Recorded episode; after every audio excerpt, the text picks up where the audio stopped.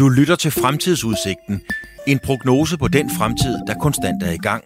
Og det er mig, der skruer tiden frem. Jeg hedder Claus Elgaard. Når det her program er færdigt, er vi 55 minutter inde i fremtiden. Hvad der sker ude i verden de næste 55 minutter, er der ingen facitliste til, og der er ingen, der ved det. Det er jo derfor, det er en rigtig svær disciplin at, at, at, øhm, at lave fremtidsforskning, for der er ingen viden om, om fremtiden. Fremtiden har altid været både fascinerende og skræmmende, og evig genstand for underholdning i bøger og på filmstrimmel. En fremtidsfantasi som 1984, der var altså nu for længst er blevet fortid, det, det så man, da den kom som en advarsel mod, mod kommunismen. Sammen med en fremtidsforsker og andre relevante personer får vi et bud på udvikling og tendenser inden for forskellige områder, der har stor indflydelse på livet og dagligdagen. Om ikke for os, så i hvert fald for vores børn og børnebørn. Instituttet for Fremtidsforskning er sat i verden for at forberede os på de muligheder og udfordringer, som fremtiden giver, og det gør vi ved at studere nogle af de udviklingstræk, der er i dag.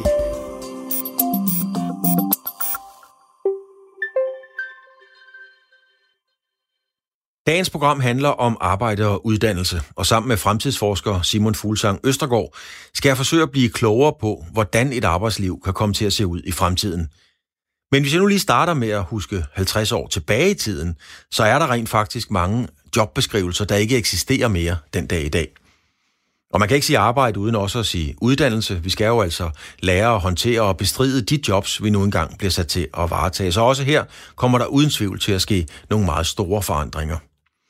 Og så er det nærliggende at sætte, skal vi sige, et science fiction-agtigt scenarie op om en verden med maskiner og robotter, der klarer alt arbejdet – men når det lige præcis kommer til science fiction-filmenes skildring af arbejdslivet, så er det et langt mere idealistisk billede, der tegnes.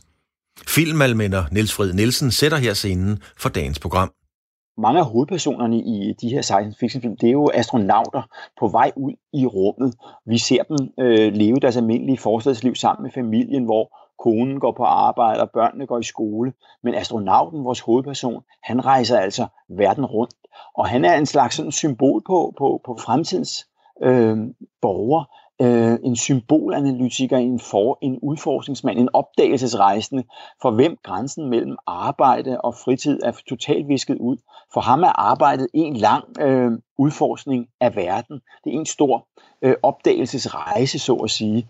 Øh, så, så arbejdet er i fremtiden øh, blevet til noget andet. Det er blevet til det er blevet til en slags forskning. Du ser også i eventyrfilm som Indiana Jones. Det er jo ikke et traditionelt arbejde, Indiana Jones har. Øh, det er, det er de eventyrfigurer i en slags livsprojekt, hvor man i science fiction filmen så meget tit er det er rummet, man udforsker. Det kan også være i nyere science fiction film egentlig menneskesindet. Det er, det, det er mennesker, der har gjort det til deres arbejde at udforske, hvad er menneskelivet egentlig for en størrelse. Og dermed bliver de jo altså nogle fantastiske figurer også at identificere sig med. For det er vi jo alle sammen et eller andet sted. Hvis ikke fordi vi lige skulle gå på arbejde og tjene nogle penge imens, så vil vi jo også øh, bruge vores liv på at finde ud af, hvordan får man mest muligt ud af tilværelsen her på jorden. Simon, vi sidder på, øh, eller i bloks, og det har vi valgt, fordi det er sådan et, øh, et sted, øh, som, som kunne være lidt typisk for, for, for fremtiden. Hvad er det ved det her sted, der gør det interessant for dig at sige, nu, nu laver vi den her? Jamen, altså blogs er jo mange ting i virkeligheden. Øhm, blandt andet det her med, øh, at øh, måden vi måske skal tænke arbejde på fremadrettet bliver meget mere flydende og meget mere grænseløst, end, end vi har været vant til øh, op til nu. Og en af de ting, som Blogs tilbyder hernede øh, på havnefronten i København, det er et, et, et fleksibelt arbejdsmiljø, det her moderne coworking øh, space, hvor at man dels skal tjekke ind og ud, man kan, man kan have en fast kontorplads, man kan have en fleksibel kontorplads, man kan møde en masse forskellige mennesker og en masse forskellige øh, virksomheder, og på den måde øh, hvad kan man sige, berige sit arbejdsliv. Øh, og øh, det her med, at, at man ikke nødvendigvis sidder i et, øh, et forholdsvis kedeligt kontorlokale, som dels koster virksomheden en masse penge, og dels måske ikke er øh, vanvittigt inspirerende for medarbejderne, det er noget, der, øh, der af flere grunde bliver, bliver gjort mere og mere op med. Og ikke, ikke mindst på grund af, at, at det, vi oplever lige nu med, med hele coronakrisen her, at øh, vi bliver tvunget til at tænke arbejde på en ny måde, hvor at, at vi måske varetager vores arbejde på, på helt nye måder. Øh, hvor vi måske sidder derhjemme en gang imellem, vi, vi sidder måske øh, på en café en gang imellem. Vi, vi får bygget noget fleksibilitet ind i vores arbejdsliv simpelthen. Hvis du skulle komme med et bud på et karriereforløb ud i fremtiden, hvad vil det, hvordan vil det så være forskelligt fra, fra den måde, vi, vi ser det på i dag? Altså man kan sige, den måde, vi, vi langt hen ad vejen i hvert fald ser øh, et karriereforløb på i dag, og i historisk forstand, det har jo været den her meget lineære øh, tilgang til det, hvor at først så tager vi noget uddannelse, det tager et stykke tid, så arbejder vi øh, et langt stykke tid, måske med 1, 2, 3, 4, 5 jobskifte, hvad ved jeg, og så pensionerer vi Altså en meget, en meget lineær måde at, at anskue et karriereforløb på. Men i virkeligheden er det slet ikke som, vi lever vores liv længere. Vi lever meget mere fleksibelt. Vores livssituation forandres meget mere. Øh, vi har meget individualiserede måder at, at, at tilgå vores, vores livsførelse på, end vi har haft tidligere. Så det betyder jo også, at, at det her med at tænke sit karriereforløb mere dynamisk, giver mere og mere mening. Det kan være, det er rart, at ens første job er et, øh, et forholdsvis fast, stabilt og trygt job. Øh, det kan så være, at man på et tidspunkt tænker, jamen nu vil jeg gerne have lidt mere fleksibilitet bygget i min karriere, så jeg vælger at freelance lidt. Øh, og hvad kan man sige, dyrke nogle, af, nogle andre interesser, end, end, end, end man har gjort hidtil. Det kan være, at man vil ud og rejse jorden rundt med sin familie et par år og tjekke tilbage ind. Det kan være, at man vil ud og dygtiggøre sig igennem noget, noget uddannelse, så man er i stand til at, at, at skifte spor i, i karrieren. Og noget, der er lidt sjovt, altså nu, nu, snak, nu ved vi jo godt, at, det danske arbejdsmarked er et af de allermest fleksible arbejdsmarkeder i Danmark, med rigtig mange jobskifter, det er der mange gode grunde til. Øhm, men det bliver i virkeligheden mindre og mindre relevant at snakke om jobskifte, og mere og mere relevant at snakke om karriereskifte. Altså hvor du decideret skifter spor i din karriere og, og går en helt anden vej. Det, det kommer vi til at se mere, så, så de generationer, der kommer ind på arbejdsmarkedet øh, efter os, de kommer måske til at have en, ikke nødvendigvis en 3, 4, 5 forskellige jobs, men måske en 3, 4, 5, 6, 7, 8, 9, 10 forskellige karrierer, og, øh, karriere øh, undervejs i, øh, i et karriereforløb. Men, men vil det sige, øh, Simon, at øh, vores morfar sagde jo altid, eller det sagde det i hvert fald til mig, det er vigtigt at få et fast arbejde. Det der med begrebet fast arbejde, er det, bliver det outdated? Jeg tror til dels i hvert fald, at det bliver udfaset. Det har givetvis været utrolig vigtigt for, for tidligere generationer, vores fælles generationer. Øhm, det kan også være, det er det, du har fortalt dine børn, at det er vigtigt med et, med et fast arbejde, fordi det er forbundet med en vis tryghed og nogle rettigheder på, på, på arbejdsmarkedet. Men det, det bliver der gjort væsentligt op med øh, fremadrettet. Ikke mindst fordi, at der er noget teknologi og nogle platforme, der, der gør det muligt at udbyde sin arbejdskraft på helt nye måder, samtidig med, at det selvfølgelig også muliggør, at, at virksomhederne øh, får tilgang til kompetencer på en, på en helt anden måde. Så jeg er ikke i tvivl om, at, at, at det vil blive et meget mere fleksibelt øh, og grænseløst og flydende øh, arbejdsliv, langt de fleste kigger ind i. Dermed ikke sagt, at, at uddannelse ikke er vigtigt, fordi egentlig tror jeg personligt, at, at uddannelse det at uddanne sig, det at dygtiggøre sig, bliver vigtigere end nogensinde. Men det at studere for at få en grad af et eller andet et stykke papir, der viser, at, at, at du har været dygtig til at uddanne dig, det tror jeg bliver mindre væsentligt. Men jeg kan huske, da jeg var på, øh, på TV2, da jeg havde været der i 10 år, så fik jeg sådan en lille, øh, en lille skulptur, en lille ting. Det var rigtig hyggeligt, og min gamle morfar, da han havde været 25 år som stationsforstander på Gentofte station, så fik han et ur. Men den der slags jubilæer, kommer vi så ikke til at se så meget af i fremtiden? Nej, det, det tror jeg næsten godt, jeg tør lægge hovedet på bloggen for. Øhm, altså den skulptur, den er sikkert rigtig pæn hjemme i poeten hos dig, øh, og betyder sikkert en hel del for dig, men, men det, det tror jeg langt hen ad vejen, vi kommer til at, at, at se mindre øh, og mindre af.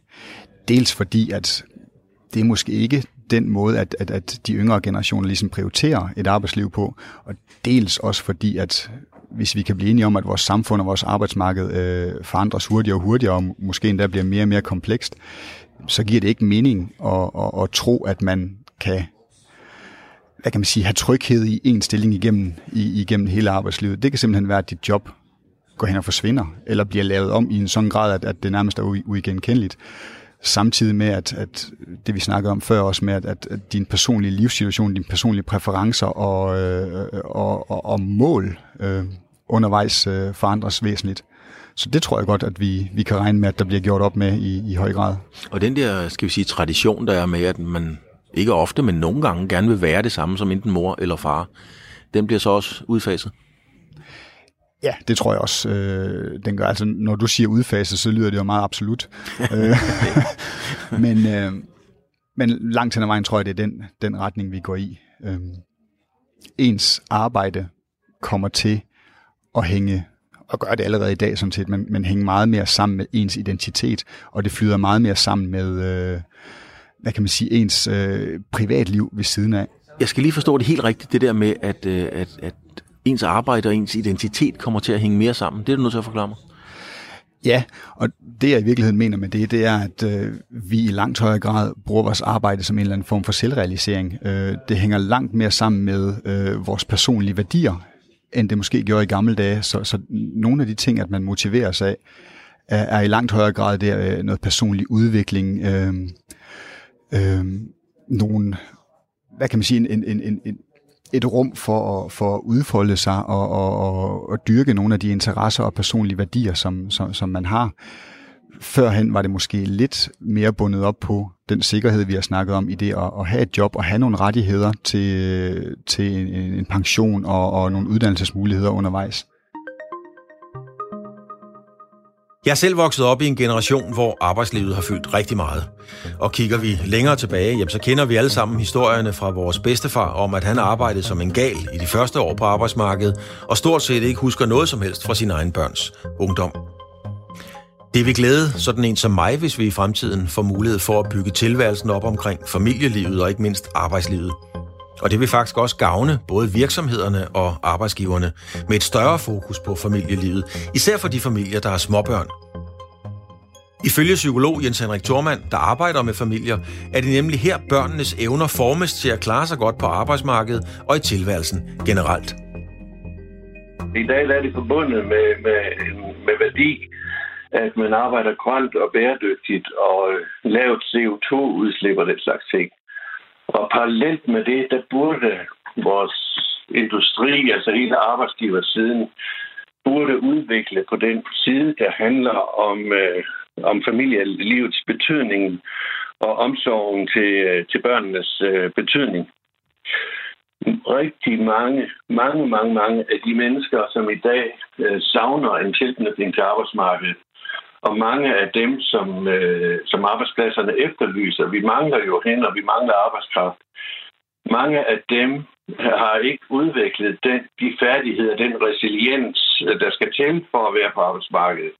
Og det er også i meget høj grad overset, at den resiliens, den grundlægges i de første to år af barns levetid. Så på den her måde, så, så, så understøtter den her udvikling af en værdi på omsorgsområdet, den understøtter virksomhedernes interesse i at få flere funktionsdygtige mennesker ud på arbejdsmarkedet. Hvis vi, sådan, vi oplever, at vi har indflydelse på vores eget på vores egen hverdag og indflydelse på vores eget, vores eget øh, forløb i på arbejdsmarkedet, så vil det helt sikkert øh, medføre en, en højere grad af Øh, øh, oplevelse af værdi i menneskelivet. Det vil give øh, bonus på mange andre områder også. Altså, det vil måske kunne forebygge nogle af de træthedssymptomer, der, der udvikler sig i løbet af et arbejdsliv med, øh, med stress og depression og den slags. Øh, men det, det er jo sådan ude i, i hypotesernes øh, felt at begynde at sige noget om det. Men altså, der er jo ingen tvivl om, at jo højere grad af indflydelse, jo højere grad af oplevelse af valgmulighed og frihed, vi har i vores liv, jo, jo bedre vil vi jo opleve vores, vores tilværelse er.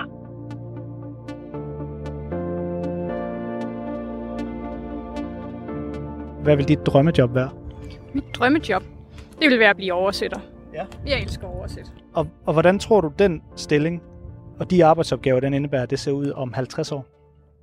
Jeg tror, den ser god ud. Det virker som om oversættelse er en svær ting at automatisere. Øhm, altså, vi, vi prøver selvfølgelig, og jeg kan godt se, at Google Translate er blevet bedre og bedre. Problemet er bare, at den kun er blevet bedre til engelsk.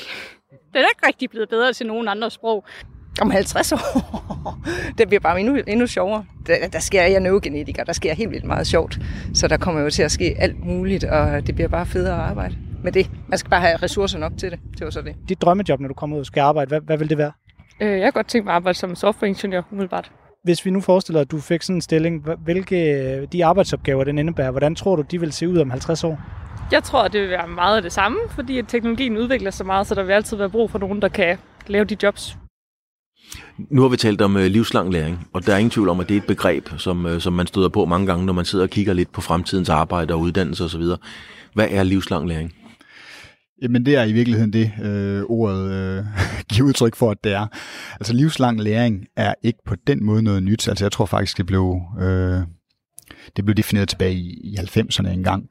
Men nu skal livslang læring, altså det med at dygtiggøre sig igennem et helt arbejdsliv, øh, det, det skal tænkes i, i meget bredere forstand.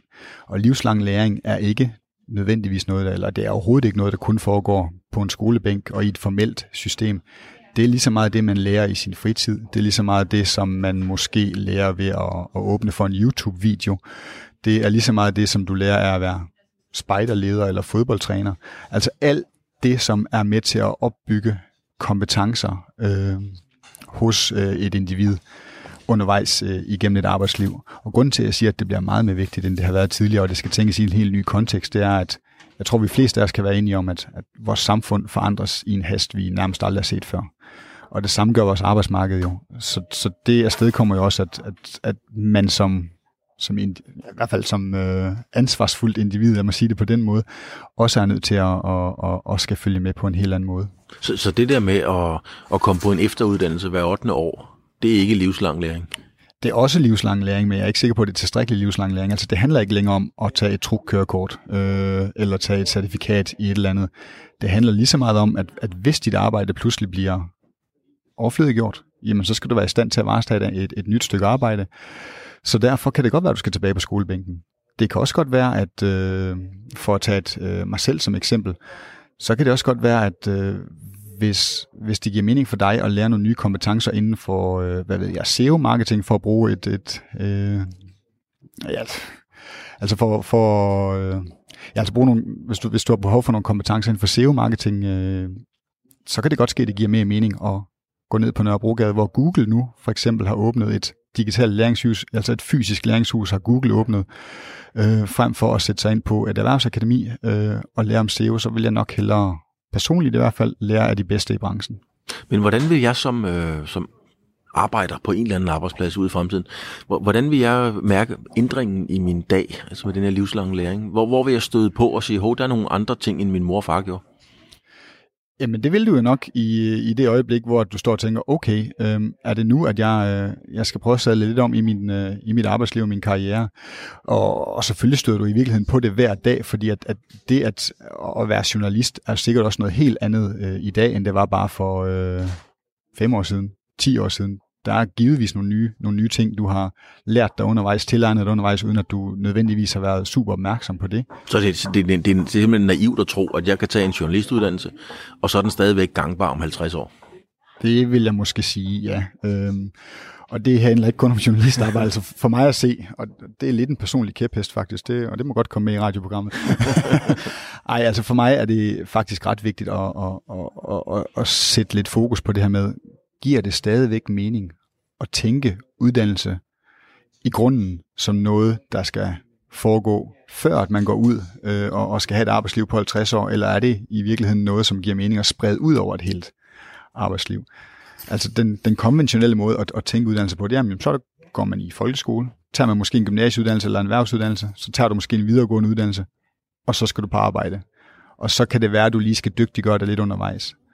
Men giver det stadigvæk mening at tage fem års uddannelse, for så at skulle arbejde 60 år efterfølgende, eller er vi nødt til at gentænke måden, hvorpå at vi strukturelt tænker uddannelse, at, at det måske giver mening at kan, hvad kan man sige, lupe ind og ud af, af uddannelse undervejs i ens liv, hvis det er, man har behov for, har lyst til, og, øh, og, og simpelthen uh, sadle om undervejs i arbejdslivet. Men det er da meget sjovt, Simon, fordi nu, nu er vi igen sådan tilbage.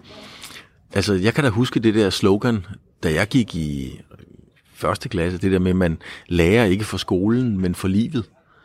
Det er jo sådan set bare det, du sidder og fortæller mig nu. Jamen det, det, det bliver aldrig nogensinde forældet, tror jeg ikke. Og, øh, og igen er det også vigtigt for mig at sige, at det er ikke fordi, jeg skal sidde og lave en dødsdom over, over vores uddannelsessystem her i Danmark overhovedet, fordi vi har et af de allerbedste i hele verden.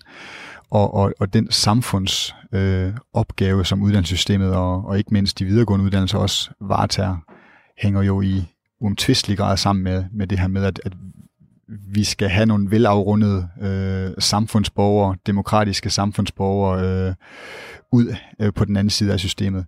den rolle bliver aldrig nogensinde umoderne i vores uddannelsessystem. Det jeg anfægter, det er, at øh, jeg tror stadigvæk, at der skal tænkes en hel del mere fleksibilitet og nye måder at gøre tingene på ind i vores uddannelsessamfund, så det hænger bedre sammen med fremtidens arbejdsmarked, som vi også allerede har snakket om, øh, bliver meget mere omskifteligt. Kan man sige, at man skal være udstyret med, en, øh, med sådan en mere målrettet viden mod øh, noget, et specifikt emne?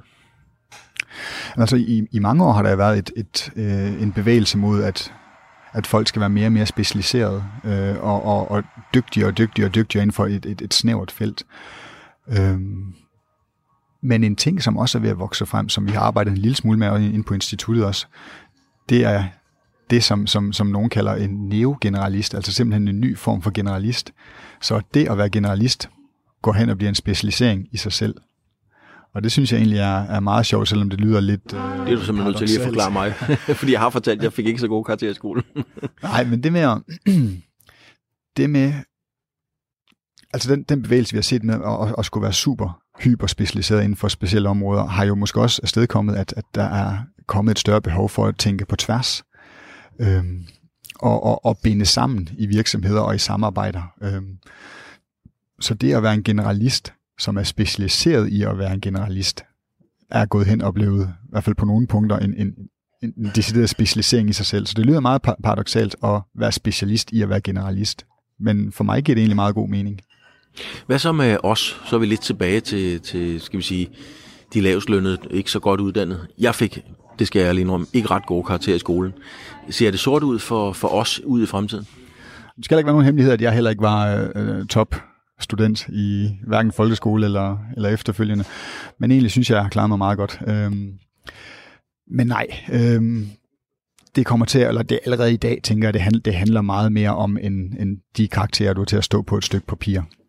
Og, øh, og, det, og det kommer i, i langt højere grad til at, øh, til at handle om, om andet end, end karakterer på et stykke papir i fremtiden.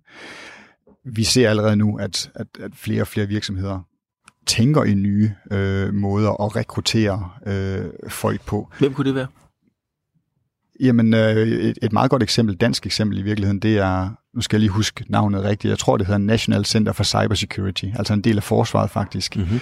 Frem for at rekruttere, øh, altså de har, et, de har sat et nyt program op, et nyt forløb op, hvor at de er ikke interesseret i at, at, at rekruttere en masse med, øh, hvad ved jeg, en kandidatuddannelse fra IT-universitetet, som skal være, være super dygtig til det her med cybersecurity.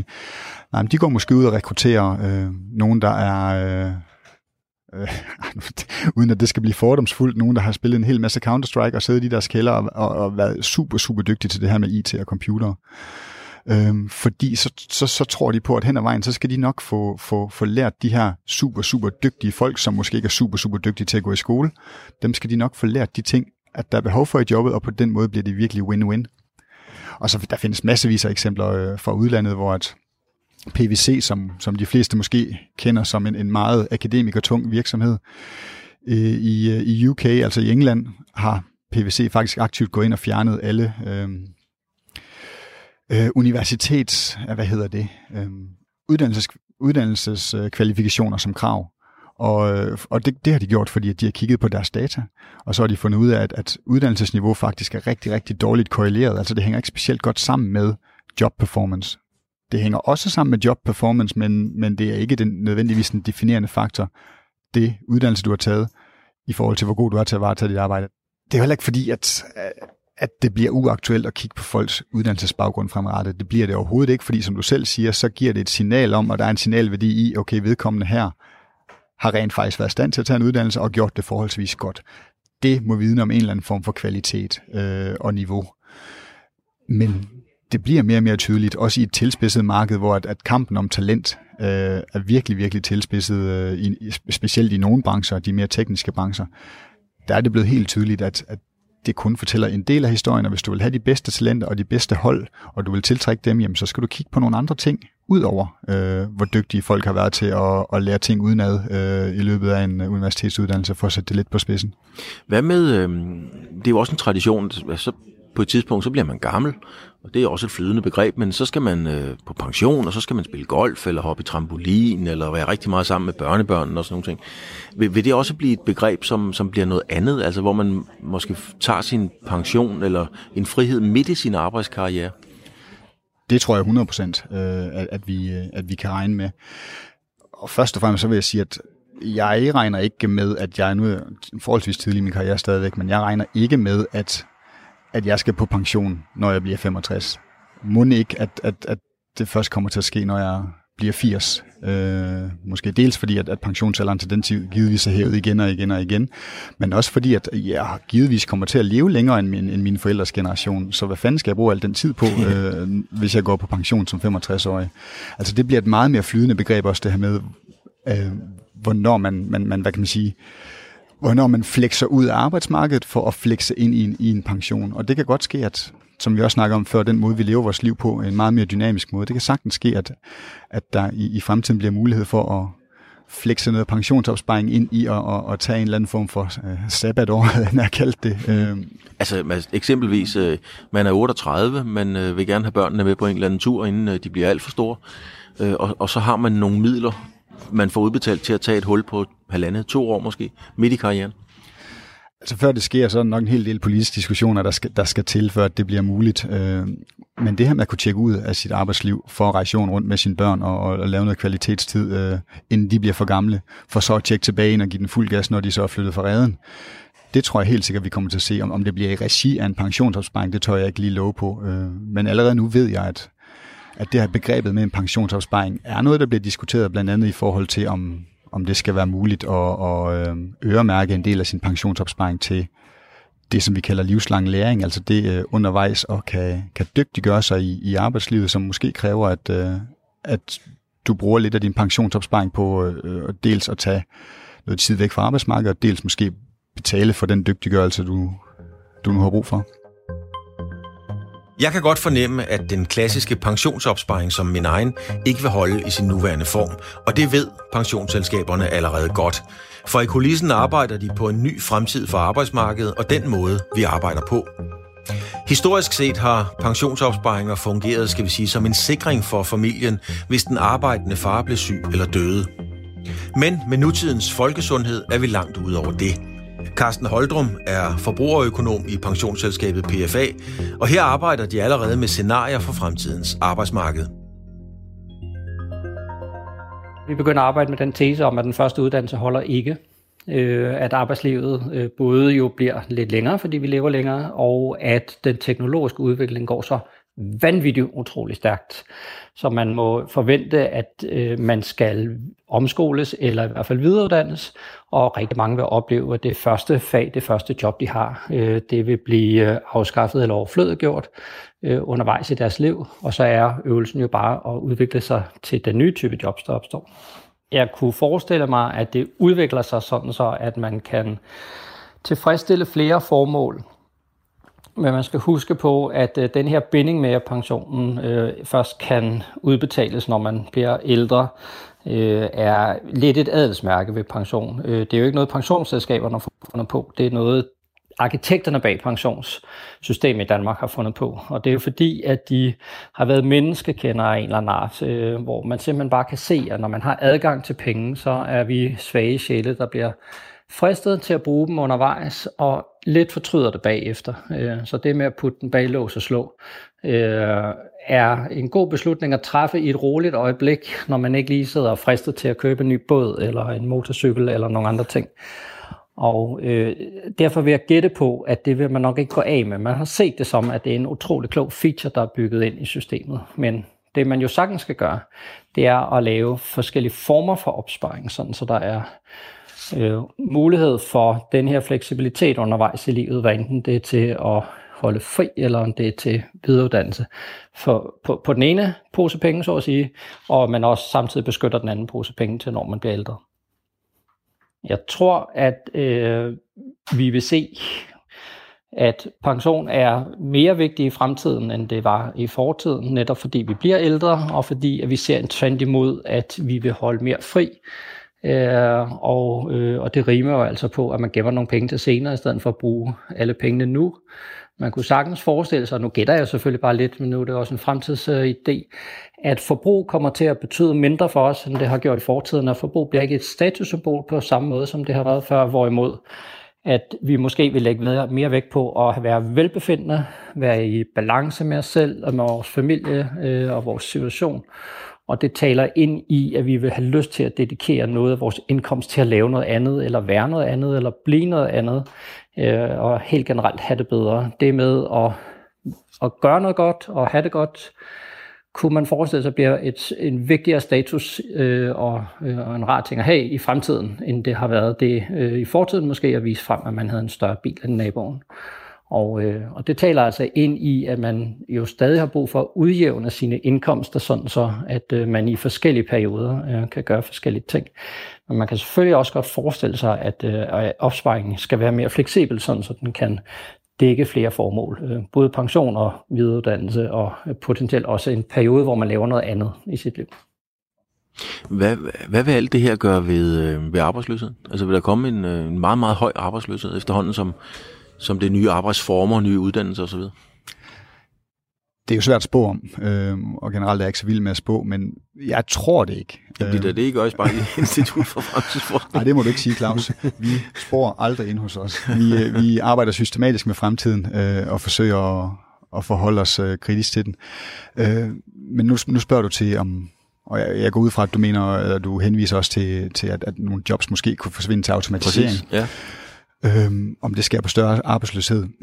det, er jo, det er jo en diskussion, som, som har, øh, som har været der i en del tid efterhånden. Personligt tror jeg ikke, at det kommer til at skabe masse arbejdsløshed.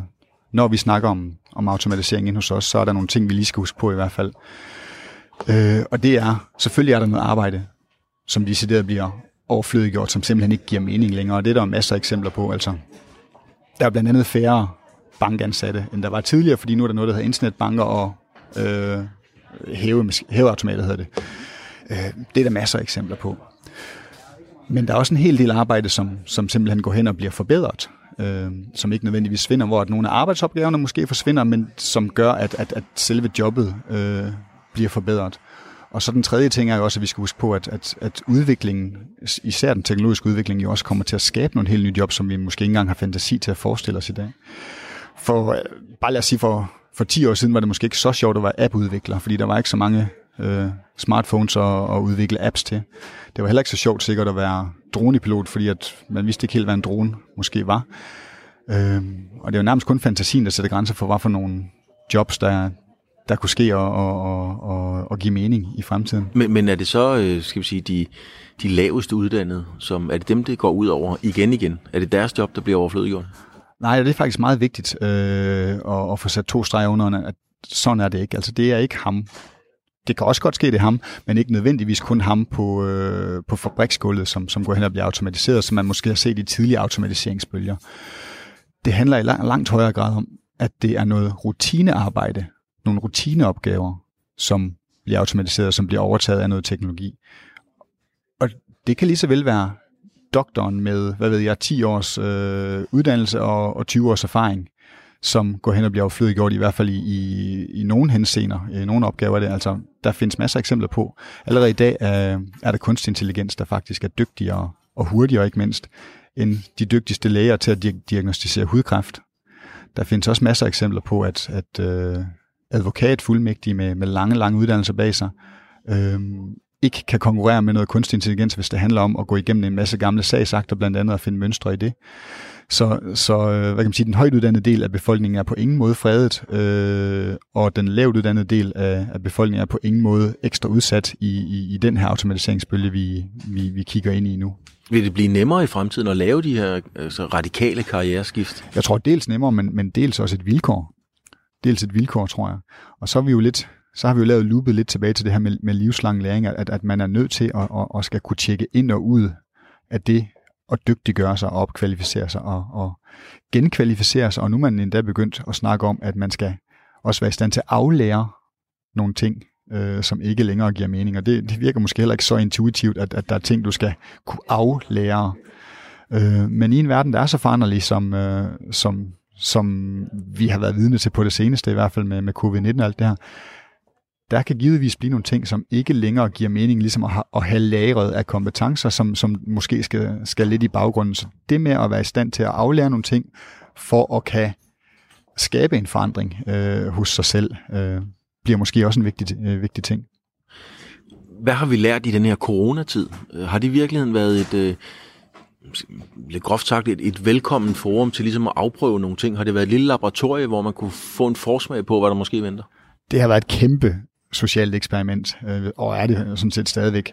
Og på den måde har det været en kæmpe, kæmpe stor katalysator for rigtig mange ting, som, som måske, øh, eller som, som i langt øh, hen ad vejen faktisk har været muligt tidligere, men som nu ligesom bliver accelereret, og, og, og, og, øh, og, og der bliver skubbet på. Blandt andet det her med øh, at arbejde øh, fjernt. Det er jo ikke fordi, at, at, at mulighederne for det som sådan, øh, i hvert fald de, hvad kan man sige, infrastrukturen, de teknologiske muligheder og, og mulighederne ude i virksomhederne, er voldsomt synderligt forandret af, at der, der kom en, en global øh, pandemi. Nej, men det, er mere, det ligger med i det her sociale eksperiment med, okay, nu er der nogle virksomheder, som, som har været nødsaget til at, at, at forsøge at gentænke måden, øh, at folk varetager deres arbejde på, øh, for simpelthen at være i stand til at, at, at, at hvad kan man sige, fortsætte virksomhedens øh, drift. Så på den måde har det åbnet op for nogle nye måder at gøre tingene på, som, som man måske ikke har tænkt over øh, på samme måde tidligere. Men vil det sådan billedligt talt sige, at det der med at at have et 8-4 job og få en vagtplan. Det er lige så gammeldags som at have en mobiltelefon i den ene hånd og et batteri i den anden hånd. på nogle punkter ja. På nogle punkter ja, tror jeg. Og det bliver jo spændende at se på den anden side af alt det her, når at der givetvis er nogen, der kommer til at, at evaluere lidt på, okay, hvad betød det her egentlig for, for måden, vi varetager vores arbejde på? Øhm, jeg kunne godt forestille mig, at vi, der faktisk vil komme nogle resultater frem, der viser, at, at, at vi er i stand til at varetage vores arbejde øh, mere produktivt og mere effektivt øh, ved at tænke den her øgede fleksibilitet ind i det øh, end tidligere. Så på den måde kan det sagtens nogle år for nu, øh, det her faste arbejdsskema, kontra øh, den fleksible måde og den fjerne måde at tænke tingene på, kunne godt passe ind i din, i din analogi. Coronakrisen har allerede haft mange og store konsekvenser for hele samfundet og ikke mindst erhvervslivet. Fra den ene dag til den anden blev det normalen at arbejde hjemmefra. Det var ikke fordi, det var belejligt eller for familiens skyld. Det var ganske enkelt fordi, det var den eneste mulighed. Det gjorde, at store dele af erhvervslivet måtte fremskynde en digitaliseringsproces og faktisk blev tvunget, skal man sige, lidt hurtigere ind i fremtiden, end det ellers var planlagt. Janus Sandsgaard er digitaliseringspolitisk chef i Dansk Erhverv. Han har oplevet et dansk erhvervsliv, der tog coronarevolutionen til sig og ændrede på arbejdsgangen. Når vi har gjort tingene så øh, markant og så hurtigt, som tilfældet er, så opdager vi jo øh, nogle forskellige ting. Altså for det første så opdager vi, hvor digitale vi i grunden er. Og det er jo igen lige fra, hvor hurtigt er bredbåndforbindelsen til, hvor hurtigt omstiller jeg mig til at bruge den her digitale kanal. Det er sådan den første øh, indsigt. Så opdager vi jo øh, nogle ting, som øh, fungerer vældig, vældig godt på den digitale kanal. Men, men mindst lige så vigtigt er jo, at vi har gjort os en masse meget værdifulde erfaringer i, hvad der ikke fungerer godt. Lige pludselig så sad øh, stort set alle danskere nede i deres kældre eller deres køkkener, og man fik indblik i mange forskellige folks hjem, og skulle arbejde derfra, og det blev ligesom kanalen. Så, så det har jo været en, en, en kæmpe udfordring. Og noget af det har jo handlet om, øh, som, øh, som, som virksomhed, nogle, nogle tekniske ting, der skulle på plads. Altså havde man nu ordentligt udstyr hjemme hos medarbejderen, var der ordentligt hul igennem bredbåndsforbindelsen, alle de der sådan, øh, praktiske ting, som også handler om, om, om tingene var sikre nok, når arbejdet blev udført hjemme for kælderen. Og så var der alt, hvad der handler om, om, om ledelse, altså distanceledelse, et begreb som distanceledelse, det kom jo pludselig på, på steroider, fordi nu handlede det ikke om, at du havde nogle medarbejdere, der en gang imellem var, øh, var over Storbæltsbroen og møde en kunde. Nu var alle medarbejdere hjemme hele tiden. Og så var der alt det der andet, som jo handler om, øh, mere handler sådan om menneskeligt temperament og mødekultur og samarbejdsformer og sådan noget, hvor vi jo har øvet os i årtier i og arbejdet sammen på forskellige måder på den analoge måde. Altså der er sådan et hav af måder, jeg kan løse en opgave på ind på mit arbejde. Øh, igen, whiteboardet, stik forbi med en kop kaffe, gå en tur, holde et formelt møde med en dagsorden og en bagkant. Altså vi har jo sådan en, en kæmpe værktøjskasse der. Og så skulle vi øh, under coronakrisen køre det hele gennem en, en digital kanal, hvor man kan sige, der er lidt mindre båndbredde. Altså du mister nogle ting, men du kan også nogle ret fantastiske ting, og det har vi alle sammen så været en del af i det her gigantiske eksperiment. Vi er altså indstillet på at ændre vores måde at arbejde på, og det taler jo lige ind i en fremtid med store forandringer på arbejdsmarkedet. Og ifølge Janus Sandsgaard, så har coronakrisen givet os nogle svar og ikke mindst løsningsmuligheder på nogle af de store samfundsmæssige spørgsmål, der stilles for fremtiden. Danmarks meget ambitiøse øh, klimamålsætning, øh, en hel del af den handler om, om transport, Øh, og meget af det, de problemer, vi skal, skal løse, dem skal vi løse med teknologi.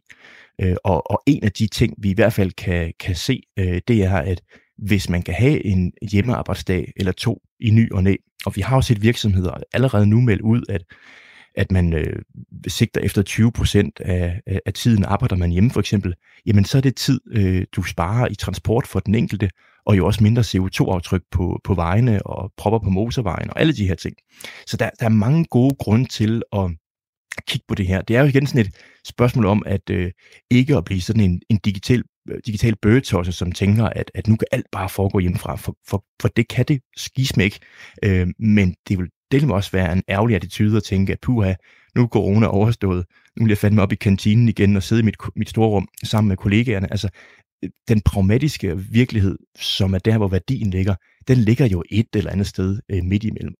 Jeg håber i hvert fald, at øh, både for min, min egen skyld, men egentlig også for, for samfundets skyld, at det er øh, noget, vi husker tilbage på. Altså, der er sådan altid sådan en, nu er jeg gammel nok til sådan at have prøvet det med, at man har håbet og, og troet noget, og så indfandt hverdagen sig, og så havde man lidt glemt det, man var ivrig over i, i sidste måned. Altså, vi er stadigvæk på bagkanten af en, af en krise. Øh, der er en masse, vi skal samle op på, og så videre, og så videre, og så videre. Så jeg håber jo, at, at vi sådan øh, stille og roligt nu her i de kommende måneder får samlet op på de erfaringer, vi har gjort os. Altså både de, øh, de, de gode erfaringer og de dårlige erfaringer, som jeg talte om lige før. Og så finder man ud af, hvordan man kan bruge det her i, i meget øh, videre omfang. Og det synes jeg, man skal gøre for, øh, altså for den enkelte skyld. Altså det betyder utrolig meget for mig, som fik en baby midt i coronakrisen i øvrigt, at jeg nogle gange kan arbejde hjemmefra. Jeg står lige nu i mit haveskur, og jeg har indrettet til studie, sådan at når jeg skal medvirke sådan noget som det her, så kan jeg gøre det hjemmefra. Jeg har stadigvæk kun to minutters transport ind til, til babys vugge. På samme måde har jeg indrettet mig et, øh, en ordentlig hjemmearbejdsplads i kælderen. Det havde jeg ikke rigtig før. Altså, jeg har heller ikke været bedre, end at nu har jeg taget mig sammen til at gøre det ordentligt. Så, så for sådan en som mig betyder det jo utrolig meget, at jeg har et mere fleksibelt arbejdsliv. Jeg skal nok sørge for at være inde på børsen, når der er, er grund til det, og det er der tit øh, behov for. Og så er der andre gange, hvor jeg skal øh, sidde hjemme og fordybe mig og skrive og læse og sådan noget, som jeg kan blive ved med.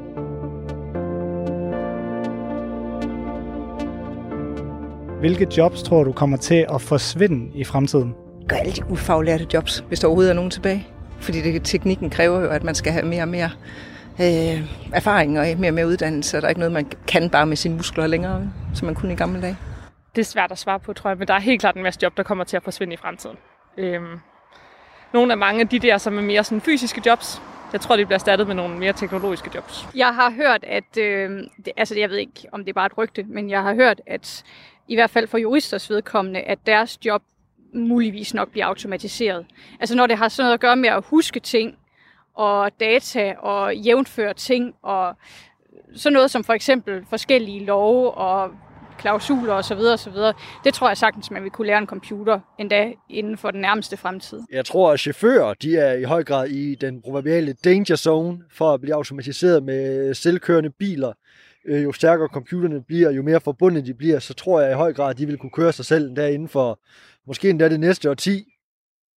Hvis man kigger rundt i lokalet på Bloks, hvor vi sidder, så er der... Øh, ja, der er, sådan, øh, der, er egentlig rimelig god øh, gennemstrømning og så videre. Der er stadigvæk folk, der sidder og taler, der er nogen, der sidder... Der er møderummet er blevet tomt inde i telefonboksen der. Hvis man laver et tankeeksperiment og sætter sig i det her rum om 50 år, lige nu er det unge mennesker, der står herinde, for ret unge mennesker, vil jeg næsten sige. Øhm, men bliver arbejdsgarden, øhm, bliver, bliver vi ældre? Altså vil der sidde nogen herinde på min alder plus mere, end der gør nu? Det, det, det vil jeg tro, ja. Det vil jeg tro. Helt sikkert. Altså hvis vi skal blive rigtig fremtidsagtige her, øh, rigtig frem, og, rigt, og rigtig frem i skoene, så vil jeg sige på 50 år, der kunne, der kunne konceptet arbejde være fuldstændig forandret end det er i dag.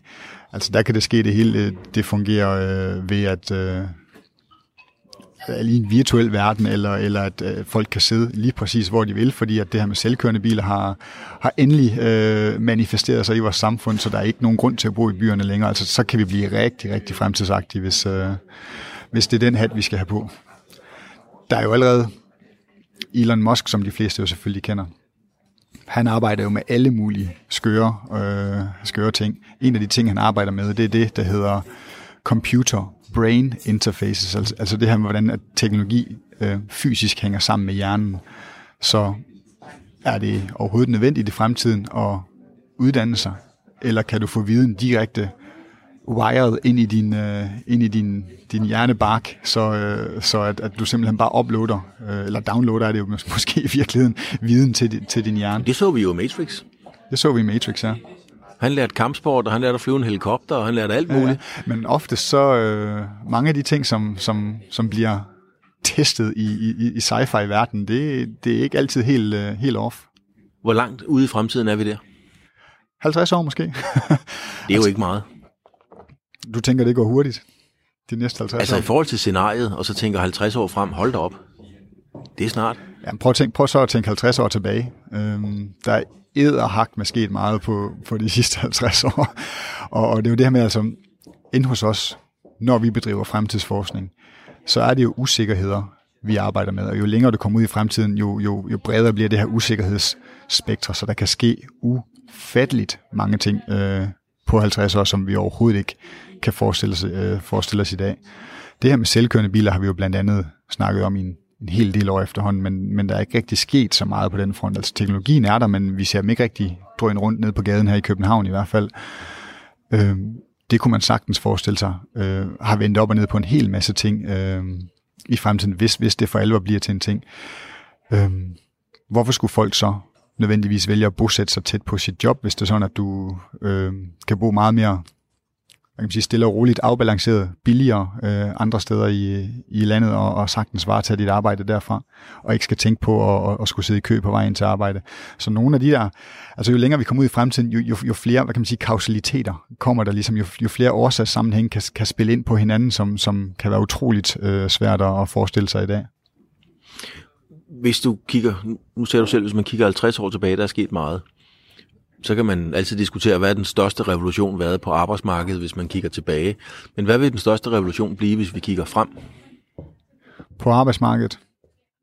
Åh, oh, det var med et godt spørgsmål. Det må du ikke stille en fremtidsforsker. det kan du stille en sporkone. Nej, det spørger til siden. Jeg tror faktisk, det her med, med, med selvkørende biler kan få rigtig, rigtig stor indflydelse på, hvordan at vi varetager vores arbejde, og ikke mindst hvor vi, vi varetager vores arbejde. Og så er det jo også det her med, altså der er jo nogen, der spekulerer i, et, i en, hvad kan man sige, en, en, en wildcard fremtid, hvor at der måske ikke findes arbejde længere. Hvis det er sådan, at, at, at, at alt arbejde er øh, varetages af entiteter eller maskiner, eller hvad vi nu skal kalde det, hvad skal individet så lave? Hvad skal individet så uddanne sig til, hvis du ikke længere skal uddanne dig til at, at, at, at, at få et job? Jamen skal man så bruge ekstra meget tid på at, at skabe mening i sit liv? Skal man bruge ekstra meget tid til at, hvad ved jeg, blive... Øh, ja, det ved jeg ikke. Altså det her med, øh, hvordan, altså i, i en verden uden arbejde, hvad laver, hvad laver individet så? Ligger de på sofaen, eller, eller er de faktisk måske blevet endnu mere initiativrige i forhold til at, at, at komme ud og, og gøre en forskel, realisere sig selv og, og gøre ved? Men det, det er et wildcard en fremtid uden arbejde øh, er ikke lige det, jeg, jeg ser øh, først for. Men kan man forestille sig, at alt det, vi har talt om her, det på et eller andet niveau er med til at overflødiggøre eksistensen af mennesker? Altså i et andet program skal vi tale om kloner og synteser osv., men, men er arbejdslivet og arbejdsuddannelsen øh, fremtiden, hvad det angår, med til at sætte fart i den, skal vi sige, transformation fra, at hvad skal, er vi ved at overflødiggøre os selv? Åh, oh, det ved jeg ikke. Det ved jeg ikke, men altså nogle af de, nogle af de allervildeste ting, og blandt andet Elon Musk igen, og, og Stephen Hawking, jo, som, som desværre er død, altså de er jo skrækslagene for, hvor at øh, kunstig intelligens kan bære os hen. Altså de, de er virkelig skrækslagene for, hvad det hele det kan ende med øh, på den front. Og øh, nu er der jo rigtig meget snak om pandemi som det, man kalder en eksistentiel risiko, altså en, en risiko, som rent faktisk har potentiale til at udslette menneske, menneskeheden. Og øh, i flere og flere samtaler omkring det her med eksistentielle risiko, der bliver kunstig intelligens efterhånden nævnt øh, som, en, som en potentiel eksistentiel risiko for menneskeheden, hvis, hvis den kunstige, kunstige intelligens pludselig bliver mennesket overlegen, og, og måske ikke altid har gode intentioner, eller i hvert fald kan tillære sig nogle dårlige intentioner. Så, så på den måde kan man jo godt spekulere lidt i, om vi er ved at gøre os selv øh, overflødige, men, men må det nu går så vidt. Men er du sådan lidt enig i den præmis? Nu sidder du selv og forsker i det. Altså, kan du godt forstå deres tankegang, eller tænker du, ah, ah det, der, der strammer de den? Jeg kan, godt, jeg kan godt forstå deres tankegang, men jeg tænker samtidig godt nok, åh, der strammer de den. Øhm, fordi det, vi skal huske på, når man sidder og arbejder med fremtiden, som jeg gør, det er, at man skal passe på ikke bare at, og, hvad kan man sige, fremskrive øh, fremtiden eksponentielt. For der er rigtig mange barriere, som går ind og, og, og og blokerer for en udvikling, eller, eller øh, hvad kan man sige, sagtner en, en udvikling, altså øh, tilbageholder en udvikling. Hvis det er sådan, at vi skal, hvad kan man sige, tolke alt potentiale face value, det er også et elendigt ord, det er det, jeg vil bruge. Nej, men altså, hvis man går ind og kun kigger på alt det potentiale, der ligger i, i, øh, i teknologien, og, og den, de udviklinger, det kan, det kan medføre, så glemmer vi hele den del, som måske modarbejder, at det udvikler sig ind i eksponentiel retning. Jeg er, ikke, jeg er ikke sikker på, at vi som samfund er interesseret i, at, at, at vi ender i det scenarie. Så må ikke, at der er nogen, der, der, der eller forhåbentlig kollektivt arbejder for, at det ikke er der, vi ender. Jeg kommer nok ikke til at lave de store ændringer i mit arbejdsliv, men jeg er ret sikker på, at mine børn og i særdeleshed mine børnebørn kommer til at opleve et arbejdsliv, der bliver væsentligt forskelligt fra det, jeg selv har oplevet.